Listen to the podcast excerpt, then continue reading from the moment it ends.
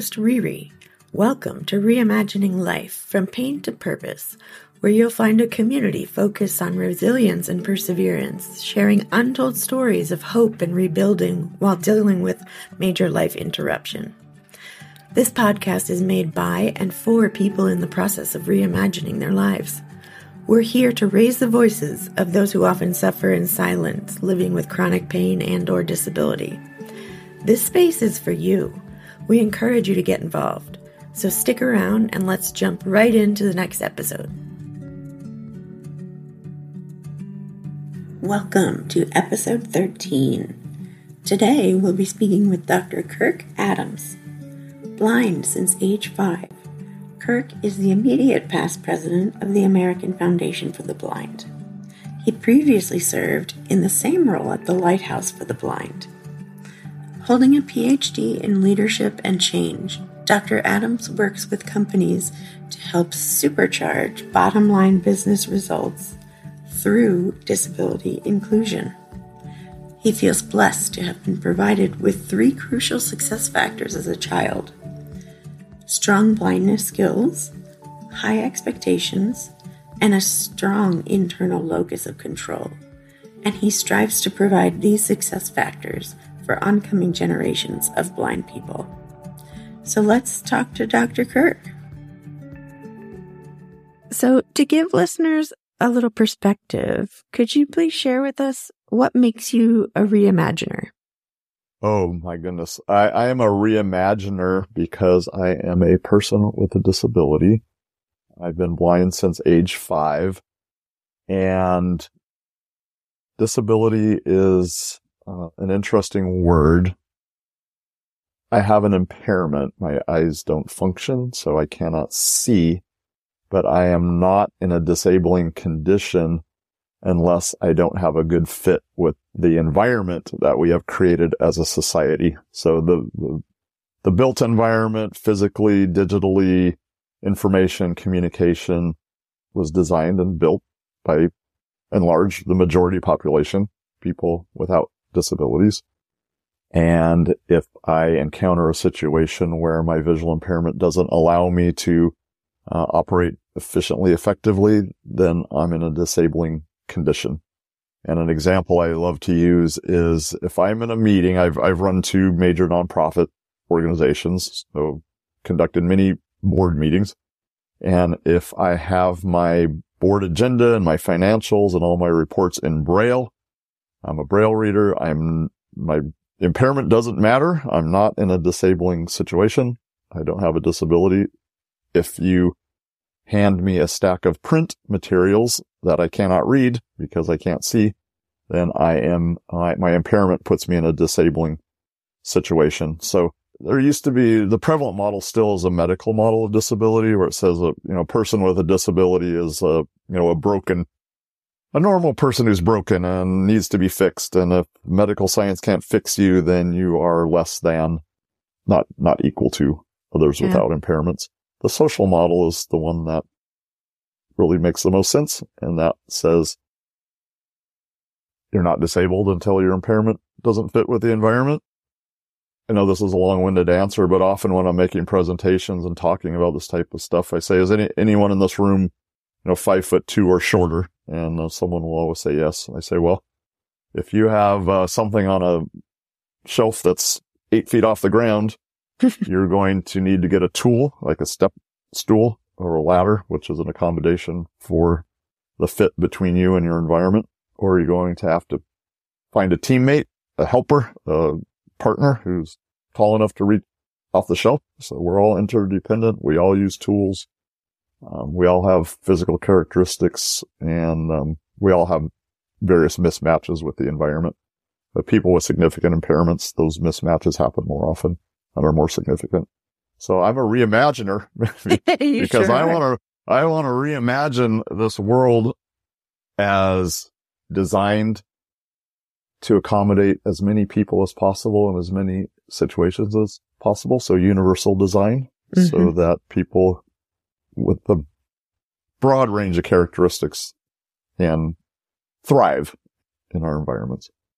That's great answer. And I really like the way you described the difference between a limitation that you have the tool to be just fine with. And then anybody can be in a position where they're disabled.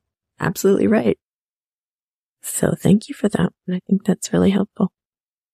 So clearly you're a reimaginer of the term disability and so many things. How, just give us a little bit of a, a behind the scenes look at, so how did you become this professional who works to empower people with disabilities? Sort of how, how did you end up where you were when you were in the height of your career? Yeah. So, um, my retinas detached when I was five years old. And at that time, kids with disabilities were not uh, being educated in the local public school. You, the model was you would go to a state school and then bring your skills up to the point where then you could transition into public school. So I went to a school for blind children in the state of Oregon for first, second, and third grade. And I learned blindness skills, reading and writing braille, traveling confidently and independently with a, you know, a white cane. And uh, at that time, typing on a, the technology was a manual typewriter. So I learned how to type as a six year old. so, um, you know, at, by fourth grade, I was ready to go to my local public school you know, I had typed my assignments and my spelling tests while the other kids were writing with a pen. But I was given three things that later in life as a researcher, I, I learned were significant success factors for thriving as a blind adult. Mm-hmm. So I was given really strong blindness skills. I was given high expectations from my school and my family my parents were teachers and my dad was a basketball coach and you know, they didn't expect to see anything less than an A on a report card and expected their children, including me, to you know, be active in school activities and sports and things like that. So I, I was given those high expectations. And then, um, the other thing was just a strong internal locus of control. So a, a sense in my bones that I could do what I wanted to do and there were no limitations on me. Wow. And that came from my family and the school. So I was with 120 other blind kids. Uh, this was the late 60s, run by a bunch of uh, hippies, and they took us out into the Three Sisters Wilderness area, backpacking, uh, horse camping, building snow forts, climbing trees, playing in the tide pools on the Oregon coast. So those are three success factors that a lot of blind kids don't get. Yeah. For me, there was no question I needed to learn Braille because I was totally blind, but mo- most people who are legally blind are not totally blind. So most people you would call blind who meet the definition of legally blind have some usable vision. So often there's ambiguity. Like, does this kid need to learn Braille? Can they use magnification? Nowadays they say, can't they just listen you know, to the materials? But for me, there was no question. I had to, I had to use a cane. I had to learn Braille. And then a lot of kids don't have high expectations from their schools or their families, and those low expectations get internalized. And then a lot of um, blind kids aren't placed in situations where they can develop that strong internal locus of control. So the opposite of that is the external locus control, where you think things are happening to you and you know, you can't really do anything about it. So another long-winded answer. I went through school, um, high school, got a f- academic scholarship to Whitman College in Walla Walla, graduated with an economics degree, Phi Beta Kappa, cum laude, could not find a job. I applied to some grad schools, got in, but decided I wanted to enter the world of work and earn money and marry my college sweetheart and Oh. have kids and buy a house and all that stuff. So I, um, had the situation that so many young blind people have is not, not being able to get the foot on the career ladder. So only, only about 35% of us are in the workforce Wow. compared to like seven, 70% of the general population of working age work. Only half, half as many of us who are uh, blind do. So, um, I took a job that wasn't ideal. I, I actually went on so many interviews I'd send out my resume and my cover letter. I'd get a phone interview. It would go great. They'd invite me in for the in-person interview and I'd walk in with my white cane and my braille note taker and, you know, confusion would set in, uh, the room as the employer who'd probably never worked with a blind person before couldn't imagine how, how could this blind kid, you know, do a job as a financial analyst? Those were the types of jobs I was applying for. And then I started so I wasn't getting hired. And then I, I decided to disclose my disability in my cover letter. Mm-hmm. So that's, if you have a visible disability, there's a, you know, decision point where, when do you disclose your disability? So I wasn't disclosing at first and then I started disclosing in my cover letter and then I wasn't even getting a phone, wasn't even getting the phone interviews. So, um, I cast my net wider and wider. My resume landed on the desk of a sales manager of a small um, securities brokerage firm. And he had also gone to my same college like 12 years before. He had, we had some of the same econ professors. He was also an econ major. So he called some of the professors and said, Hey, this Kirk Adams is applying for a sales job. Could, could he sell tax-free bonds over the phone? And I said, of course, of course he could. So I did that for 10 years, you know, straight commission, no benefits, no paid vacation, just earn your way. Big risk. yeah. But I did it and I made a fine living for someone in their twenties and I did marry my college sweetheart. We're married 38 years now. We had our two children, bought a house. Wonderful. I turned 30 and I got very clear that I did not want to do that for the rest of my life. I didn't like it necessarily. So I got the What Color is Your Parachute book out of the talking book and braille library and I followed every instruction and did the whole thing. And at the end, you know, I got clarity that I should be in the nonprofit sector. I should be in a leadership role and I should work to create opportunities for other people who are blind to make, make the way easier for the next blind kids coming up to, to the point where they would want to be working. So, um, following the what color is your parachute process. I set up informational interviews with people who were doing what I wanted to do. And I had a conversation with the woman who is president of Planned Parenthood of Western Washington and kind of just told, told her the same story. And she said, well, I was also a securities broker. Wow. And I also transitioned to the nonprofit.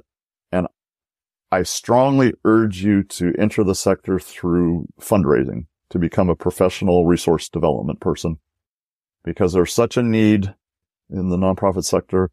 And you've spent the last 10 years talking to people about financial matters and their financial goals. So it's your skills are so transferable. So I started applying for fundraising jobs and, um, probably rightfully so not getting them because I didn't have experience. But, um, I got a newsletter from the Talking Book and Braille Library that said they needed to raise $200,000 or close one of their programs. And I called the librarian whom I knew well because I was a constant library user of Braille books and said, uh, told her the same story and said, how about I come down and volunteer, you know, 20 hours a week and raise you this 200,000. That'll solve your problem. It'll give me experience. It'll give me something on my resume. Yeah. And she said, sure. So I went down. I got a book on tape from recording for the blind and dyslexic on how to write grant proposals.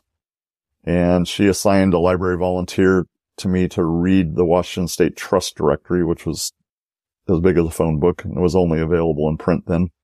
So we went through and I identified the foundations that I thought might be interested. I sent letters of inquiry.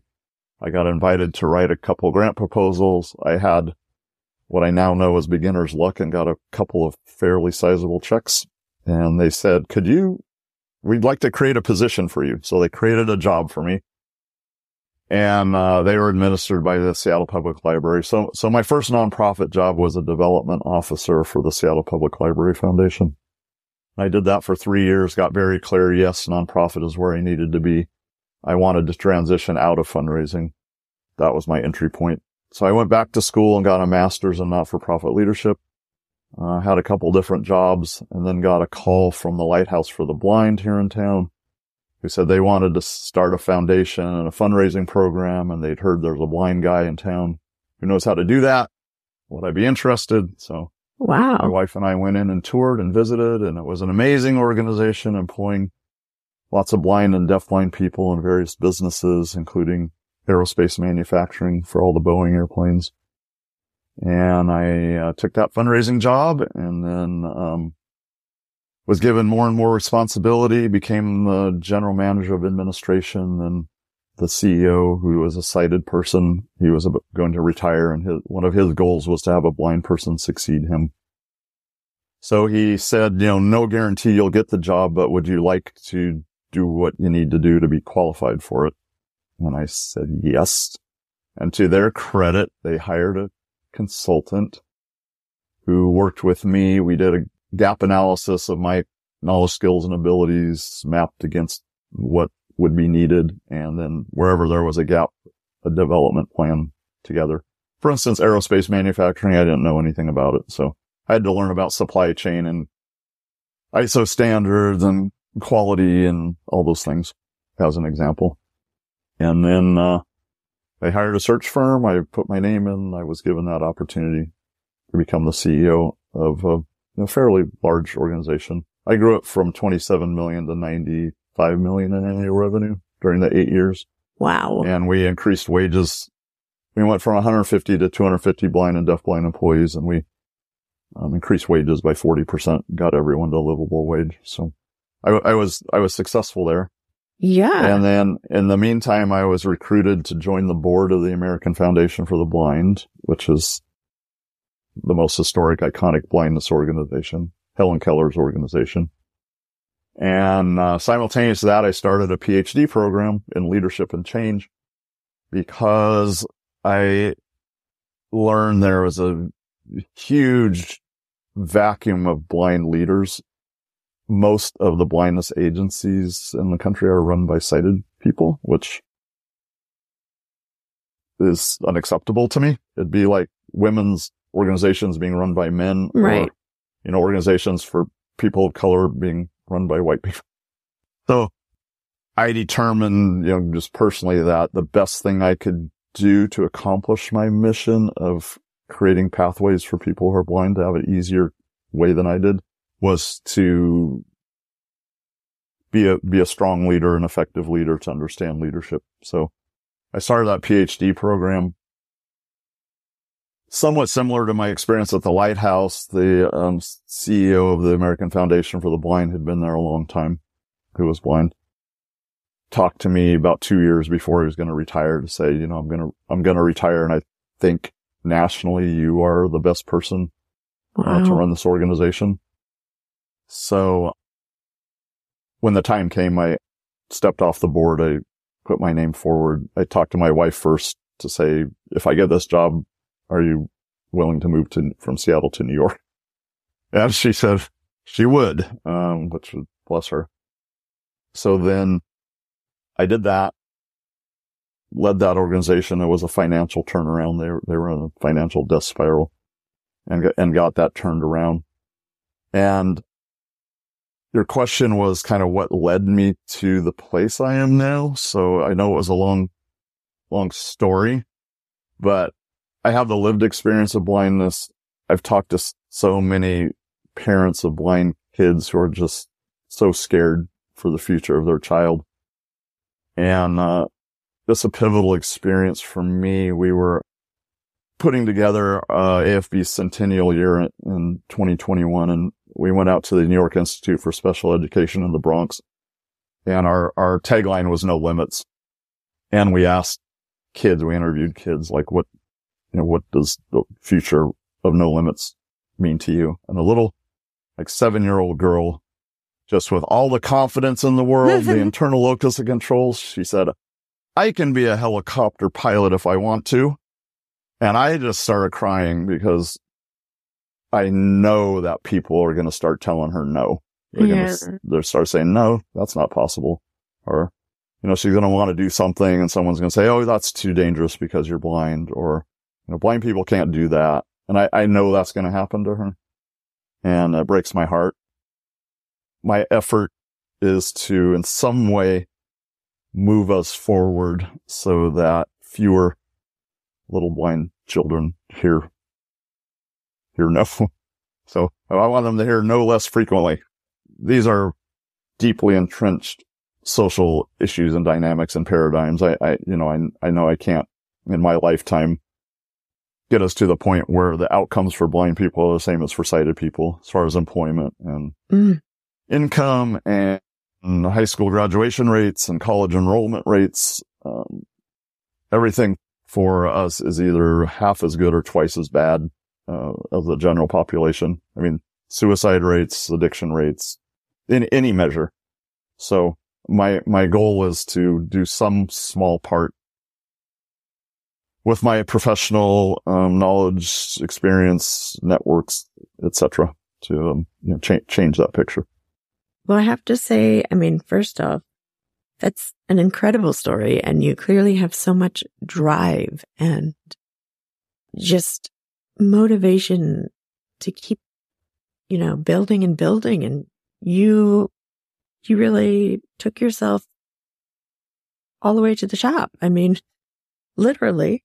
And it sounds to me like you are making a lot of changes. I mean, you, the lighthouse organization, you increase, you almost doubled the number of people and you increase mm-hmm. the rep. I mean, people's salaries. That's huge. Yeah. And now I, I, I, I'm no longer with American Foundation for the Blind. I got clear early last year that I was ready for the next thing. So we moved back home uh, to Seattle and um, have our first grandchild who lives a mile from us. So Aww. he's our delight.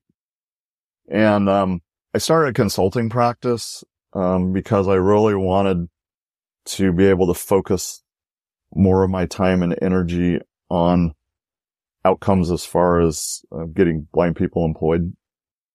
Running a large nonprofit is a beautiful thing. I love volunteer board members. To have a board that's effective, it takes a lot of care and feeding. And then, you know, to, to lead employees and support them takes a lot of care and feeding. So I kind of looked at my calendar early last year and saw like 85% of my time was doing kind of support stuff, um, which was all great, but I felt like being more connected to the actual outcomes. So I'm working with companies to help them accelerate inclusion of people who are blind in the workforce. And, uh, right now, the most exciting thing I've partnered with a cybersecurity company called Novacoast. There are 750,000 open cybersecurity jobs in this country right now. Wow. And like I said, only 35% of blind people are working. So we've created a virtual training program that's accessible. Blind people can use it with their screen reading technology. They can sit for two, 10 weeks of 200 hours of training over 10 weeks and then sit for two exams, the Network Plus and Security Plus exams. And then once they're certified, uh, this company, Novacoast, has a staffing business. So they place people into cybersecurity jobs. And the vast majority of the jobs are remote, which is awesome. fabulous yeah. because the, whenever you do research and you look into the greatest barriers to employment for people who are blind, it's transportation and, uh, employer attitudes are always one, one or two. You know, sure. they flip flop sometimes. But, um, the fact that these jobs are remote, they're computer based. So we, with our screen reading technology, we can operate in a computerized environment just like a efficiently as a sighted person can. So, um, we're getting it set up state by state. So the vo- vocational rehabilitation agencies in each, each state, which are funded by the Department of Education, so they, they can pay for the training and the exams. And we've got our first successful student through and hired as a cybersecurity analyst one. Awesome. We've got 20, 20 students in the pipeline right now. Five just started this month. So I think once we're up and running in, um, you know, the 40 most populous states, just looking demographically, I, I think I can get 400 blind people a year into cybersecurity careers. And, um, that's so impressive. You know, do that 10, 12, 15 years and you've got thousands of blind people in a dynamic growth industry. And that can start changing the, the face of that industry. Absolutely.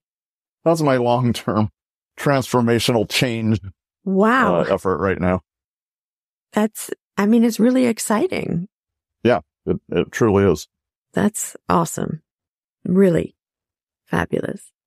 So I'm thinking about, you know, all of these different things that you learned yourself and started doing. And now you're building these partnerships with these organizations. And then you have to build in, you know, the vocational education and all that. Hmm What do you think are the key things or things that make forming these partnerships and doing this sort of thing not necessarily successful, but make people want to join on and, and really move forward? Well, I, I, I think it's aligning um, solutions. So there's a book called Forces for Good that really made a huge impact on me. And it is a research based study of large scale transformational change efforts that were successful. And they looked at 12 different ones and ha- Habitat for Humanity is really a good example. You know, started out, let's build a house for some people. And now it's a global you know, systems change. And, and, uh, the premise was in order to make anything really big happen, you have to align the sector. So you have to have government, corporate, nonprofit and community. So in my case, there's the vocational rehabilitation system funded by Department of Education, which has billions of dollars. And their, their charge is to help people with disabilities find employment and their outcomes are less than desirable.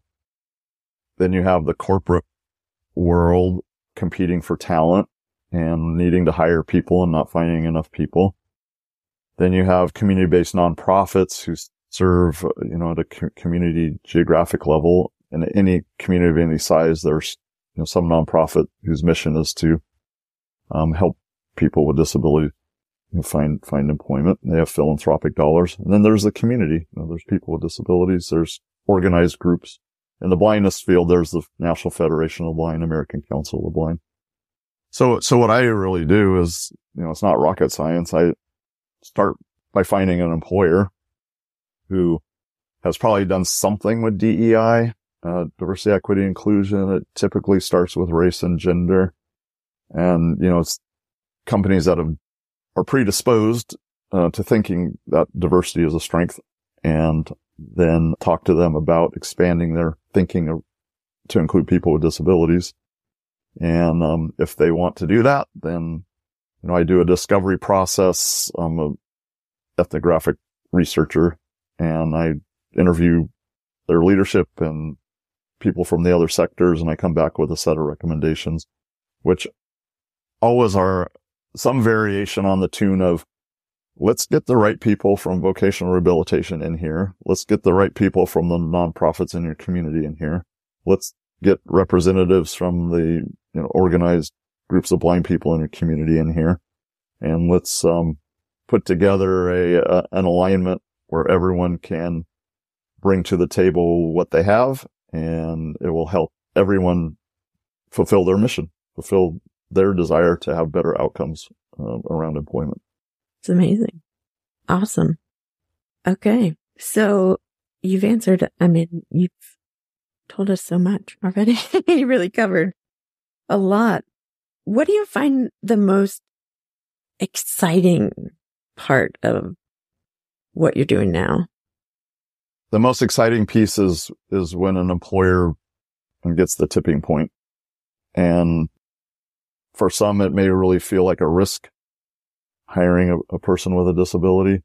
Many employers have fears that are not data based. They fear or will there be safety issues? Will, will other employees have a bad perception? Will our customers have a poor perception? Will this person be able to do the job?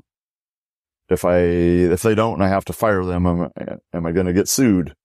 But there is data that shows that product DuPont did a longitudinal study over like 40 years of disabled employees. So like productivity is the same. Safety is better, uh, with, if there's significant numbers of people with disabilities in a workforce. So there, there is a tipping point, about 20%. So about 20% of a department or a unit or a company has people with disabilities. There's some things that happen. One is safety gets better because everyone follows the processes and procedures. Um, absenteeism is lower, turnover is lower, employee satisfaction is better, customer perceptions are better. Walgreens, there was a gentleman named Randy Lewis who was the head of supply chain for Walgreens. He's retired now, but he had an autistic son, has an autistic son. And uh, he was tasked with building a warehouse and distribution center in uh, South Carolina. And he got buy-in from Walgreens leadership to design it uh, specifically to be inclusive of people with developmental disabilities. So they got 550 employees and 40% are people Wow. with developmental disabilities. And they've you know, designed some technologies to support folks in doing their work on, on their monitor, computer monitor that may actually show a process that they follow or show a product. It, it, it's a, so, so it's set up somewhat differently, but you know, I was there last fall and spent the day with their management and, um, you know, these, they have, uh, their 20 distribution centers. It's the most productive, best safety record, lowest, lowest absenteeism, lowest turnover, best employee morale, all, all the things. And they have, uh, they partnered with a small Anderson University and they've tracked that data since they opened in 2007. So there's not a lot of it, but there is good, solid, academically sound research that shows the outcomes of employing significant numbers of people with disabilities as a, as a strength can help a business's bottom line. Absolutely. Yeah. And the other thing I talk about a lot is if you read a book like The Talent Code about how people develop strengths through overcoming challenges, if you live every day with a disability in this world that is not built for you, you are going to acquire some unique strengths in areas like resilience and grit and uh, creative problem solving and ability to work in a diverse team and communication skills. So those are the characteristics that employers in the 21st century say they want in their employees. So the exciting part is when an employer mindset shifts from, okay, we'll hire a couple of people with disabilities, um, because it's the right thing to do to, man, I need to hire more people with disabilities because it makes my business better. That's great. Yeah. That must be fascinating and so exciting to sort of see that. It does happen. Yeah. Ooh, that, that's really cool.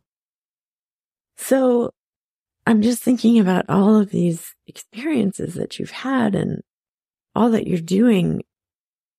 And it sounds to me like you've seen real progress. You know, progress may look different in different places and for different sectors, but I'm wondering, are there things, particular challenges or things that are most challenging that sort of haven't changed yet that you think, oh, if we could only get them to do, to understand this, what would that be? Yeah. Well, it's been so intractable. You know, the percentage of blind people employed may have gone up four or 5% over the last 15 years. So there, there has been some progress, but the fact of the matter is that for those of us who are employed, the majority, uh, over 50% work for government or nonprofit, a much narrower band of occupations than the general population, much lower average wages and income. So it, it's, there's no easy answer because it's a complex set of social issues. So you have to have complex ways to address those things. So, you know, it's multi-pronged. It's the things, some of the things I mentioned earlier, like our education system. We need to have high expectations of kids with disabilities. So that means working with the education system and, and families. My parents had never met a blind person in their life before my retina detached. So that's the case with many, you know, families with kids with disabilities. And then, you know, high school graduation rates are lower. So we need to address that. And then college enrollment rates are lower. Dropout rates are higher. So it's along the whole continuum. And then, uh, you know, early work experience, like less than something like 23% of young blind people get some sort of paid work before they're 25 years old and like 70% of uh, wow. non-disabled people do. So that's early work experience. Then you have employer attitudes and transportation and technology. And it's a double-edged sword. If you hire me to do a job as a blind person and the productivity tools your company uses aren't accessible to me, if I can't access them with screen reader, then I can't do the job. Yeah. So, you know, it's like in hiring a person in a wheelchair, uh, without, you know, you got to come into this building that has five flights, flights of stairs. It's not going to work well. But obviously there are bright spots and brighter spots. You know, the, even, even the ADA, I mean, the civil rights bill for people with disabilities was passed in 1990 and that, that's a huge, huge thing. And now there's a bill being introduced by Senator Duckworth, kind of a companion piece to the ADA, which was drafted really before the internet world. So it, it it's, um, going to be a, the goal is to have a, a, a law that requires digital environments to be as accessible as physical environments. Oh, wow. So no, no one would build a building now without a, a ramp, uh, accessible bathroom. You know, those things are just mandatory. So, you know, the, the, the goal here is that it's mandatory that people design their websites and their apps so that, um, people with disabilities can use them at the same, you know, level of the site, non-disabled person. So yeah, bright spots. So I don't know. Did you ever play Battleship when you were a, kid? The game? Yeah. Yeah. The game Battleship. Yeah. So when you, when you guess like one E and yeah. you get a hit, you keep guessing right around there, right? Yeah. You, you, don't, you don't go randomly somewhere else on the board. So I think it's, uh, find those bright spots and, uh, fan those flames and build, build upon those. Yeah, absolutely. It sounds like you're doing a great job of it. I'm also envisioning people listening to this conversation and being really inspired. Like, I want to help in some way. Like, what can I do? Are there things that people can get involved with or how could, you know, maybe a small business get involved? Yeah. I, I uh, join, join something. If you have a, someone with a disability in your family that you have a particular attunement with, there is an organization around that disability somewhere. Dallas Fort Worth, for instance, has a disability chamber of commerce, which is disabled owned businesses and they welcome allies. Um, with, with search engine capabilities we have, you can find somewhere that feels right for you to connect, join an organization, find your local nonprofit that serves people with disabilities, even just call them and ask if you can come for a tour. That, that's a great starting point.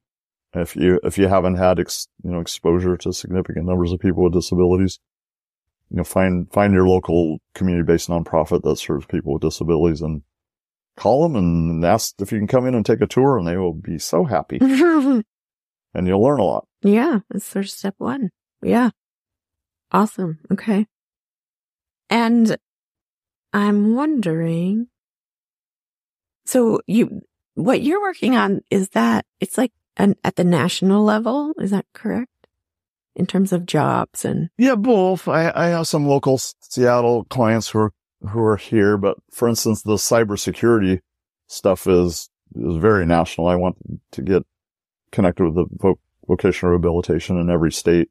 Uh, okay. Uh, Novacoast is very well embedded in cyber. They also have a, they're very entrepreneurial. They, they also have a business of putting on cybersecurity conferences. And I've gone to two. I went to one in Nashville in March and one in Phoenix last October. And I got to talk to, you know, 100 plus chief information security officers from major companies. And I've got a list of 70 who say, you know, they will happily interview any blind person who goes through our training program, which is called the Apex program and uh, get and get the certifications. So the White House uh, end of July issued a it's a national guidance uh, strategy on workforce and education for cyber. So it's being addressed at the at the national strategic level, they cited 755,000 open cybersecurity jobs at that point. So it's, it's a national. So th- Yeah. this is the beautiful thing. So I was just a- actually on a call earlier because we're going to seek a, a federal appropriation to support the growth of the, this training program. Like the, the, the nation needs more cybersecurity professional Yeah. in a huge way. There's a huge gap and blind people need work. So let's solve two problems with one thing. Exactly. It's a win-win. Yeah. Awesome. Okay. And if people are interested in finding more info about these things, is there, how would they Well, Li- LinkedIn is great. I have, Okay. I'm on LinkedIn every day. So it's Kirk Adams, PhD. And, um, my email address is kirkadams000 at gmail.com. So it's just K-I-R-K-A-D-A-M-S 000 at gmail. Awesome. And I will happily talk to anybody, anytime, anywhere, if it will lead to a person with a disability becoming gainfully employed, having the dignity of work, obviously the economic benefits that, that come from, from work and a career. Yeah, that's wonderful. Now we've come to our rapid fire five for five questions. Please answer honestly and quickly, whatever comes to mind. All right. So, what's your favorite sound? Um, the Pacific Ocean rolling up on the beach in Maui, uh, Kana, Kaanapali Beach. I was just there. Oh, that sounds so appealing. What's your favorite word? Um, dignity. Nice. What's your favorite guilty pleasure? The young and the restless. Awesome. Um, what's something that you've learned that you wish other people would understand? Um, that disability builds strengths. Okay, and the last one is what advice would you give to an 18 year old you? I would say, I would say, um, jump on this new computer thing. you know, computers were just kind of happening. I graduated from high school in 1979 True. and it was like when I went to college, I had like the, one of my roommates like had the first kind of computer that I'd ever encountered. and I was using, there's a device called a slate and stylus to do braille by hand. I was taking notes with a slate and stylus and then you know, oh, wow. copying them with a Perkins Brailler, which is a manual brailler. And, uh, you know, the, the highest level technology I used during college was an IBM Selectric, uh, with a, with an erase ribbon. And there were other people on campus getting into computers. Wow. And, um, I would say, don't, don't scoff at this computer stuff. Get on it. That would be a good tip, a very good tip. all right. So those are all my questions. Do you have anything else you wanted to say or to add? No, just I really appreciate you. I'm glad we met. Yeah, me Um, too. I, I'm really appreciating what you're working toward and what you're building and, and uh, putting together. And you're going to make a big difference in a lot of people's lives. And um, I love you for that. Oh, thank you. I I hope so. That's my goal. All right. Well, thank you so much for joining. Dr. Kirk's story is inspiring, and though it took an incredible amount of work and drive, it seems like an example of how far people can go with the right support, dedication, and education. Kirk applied the skills he learned as a child and throughout his life, and will tell you it's because of his family and community and education that allowed him to create a great life for himself and his family. Kirk benefited from the community, being in school around other blind kids, education, learning to read Braille and type and find his way around new places, and tools, such as learning to use a cane and how to make it through camping and rugged terrain. These experiences gave him confidence, community, and support.